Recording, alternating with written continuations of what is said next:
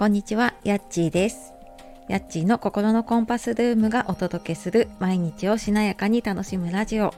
こちらのチャンネルでは月曜金曜の朝5時半からライブで火水木曜は8時台に配信で心を整えて毎日を楽しむヒントをお届けしております、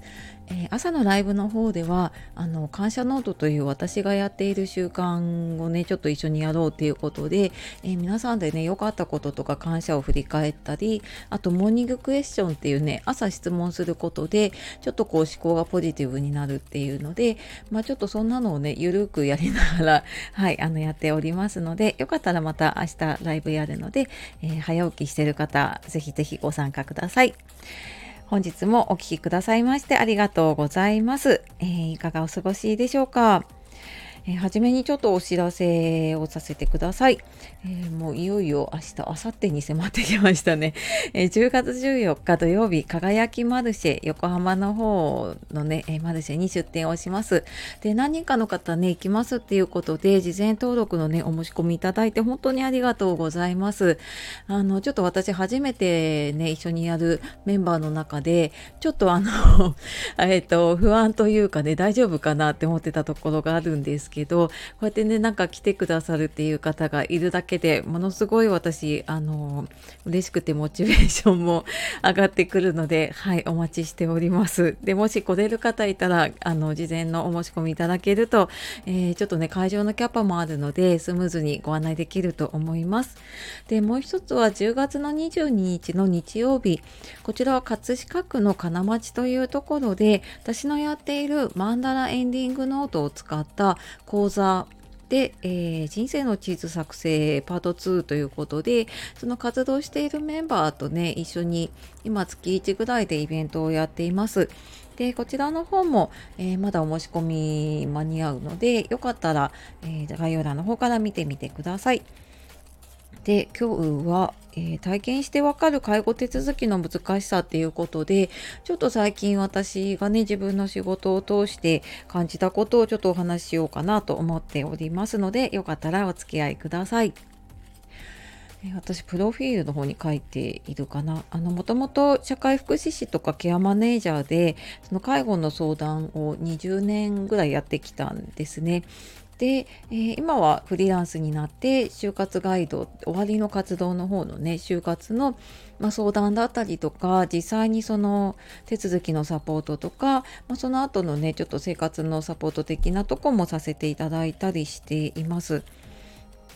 であの結構お申し込みされる方がその保証人入院とか、ね、入所される時の保証人がいないとかあのそういうのでねお申し込みされる方が多くてで結構その保証人としてそのま会社のね代理で、えー、と入院、まあ、入所の手続きに立ち会ったりとかあとはその介護の手続きをね、えちょっと一緒にさせていただくっていうこととかもあります。であのそれやってみて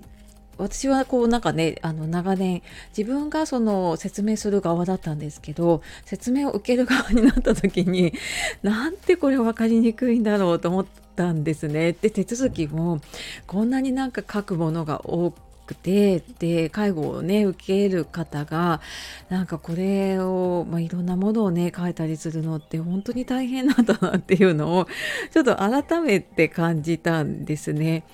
でなんかやってる時って気づかないんだけど、まあ、これ別にね介護の手続きに限らずあの自分が受ける側になってみるとあの本当に気づくことが結構ありますね。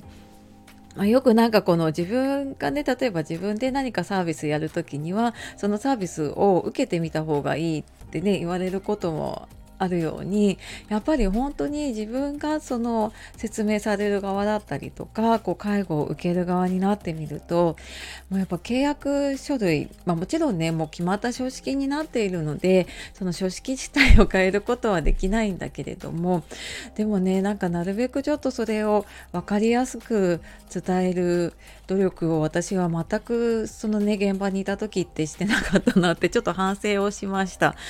でなんかその通りに読んでても全然わかんないんですよね。で何が言いたいんだろうとかそのえーと、ケアマネージャーのね契約とかに立ち会った時に私はずっとそれ自分が分かるから説明ね、あのできてたんだけれども実際聞いてみるとあのケアプランって何なんだろうとか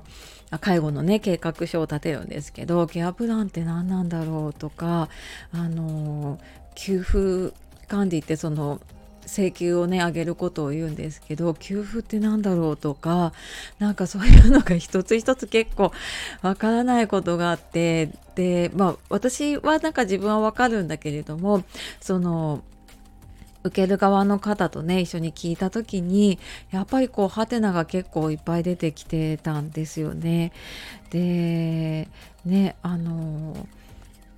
で書くところもすごく多いしで最初ねその介護のサービス受ける時ってまずケアマネージャー契約して、まあ、その後それぞれね受けるサービスとの契約があるんですね。であの、まあ、もちろん私もそうだったんだけれども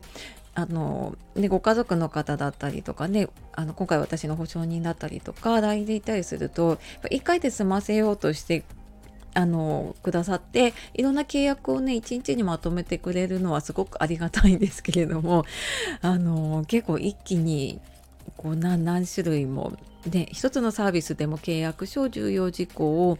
説明書で個人情報の同意書、まあ、それ以外にもちょっといくつかねあの計画書にサインをしたりとか結構な数があってそれをいくつかやっていくともう何が何だか分からなくなっちゃうもんだなっていうのをうん、なんか実際ね自分は何年もやってきたんだけど受けてみるとあそっかこういう立場だったんだなって思って。でただやっぱり介護を受けるってなるとどうしてもこう何ていうのかやってもらうっていう感覚になっちゃう方も特にね高齢者の方だと結構多くてなかったら言ってくださいねって言ってもなんか言いにくかったりするんですよね。なんかこの先お世話になる人にねこんなこと言ったら悪いんじゃないかみたいなことでちょっと言いにくいこともあったりとかしてうんっていう方もねいるしまあなんか実際私もなんかこう分かんないこととかこうありますかって言われても意外となんかそういう時って言いにくいもんだなとかって思ったりしましたね。なんでなんかね本当に、えーと、受ける側になるとねすごくわかるなと思ったしでなんかそうやってみてあどうやったらこう分かりやすく伝えられるかなっていうのは、まあ、これはあの今のね自分の仕事のことでもそうだしじゃあ何をやってもらえるのかっていうのってやっぱりきちんと自分の中でこう何ていうのかな咀嚼して噛み砕いてこう言えるようにしておくってすごい大事なことだなっていうのをね感じました。はい。あのちょっと我が身を振り返ってね そんなことは思ったので えっ、ー、とまあちょっとその介護の手続きのこともあるんだけどうんなんかね自分がえっ、ー、とこれをねやるのにどういうふうにやったらいいのかなって悩んだ時ってやっぱり自分が実際にこう体験をしてみたりねするってすごい大事なことだなと思って、えー、今日は体験してわかる介護手続きの難しさという、えー、私の振り返りの独り言のような話をさせていただきました、えー、最後までお聴きくださいましてありがとうございます。では素敵な一日をお過ごしください。じゃあまたね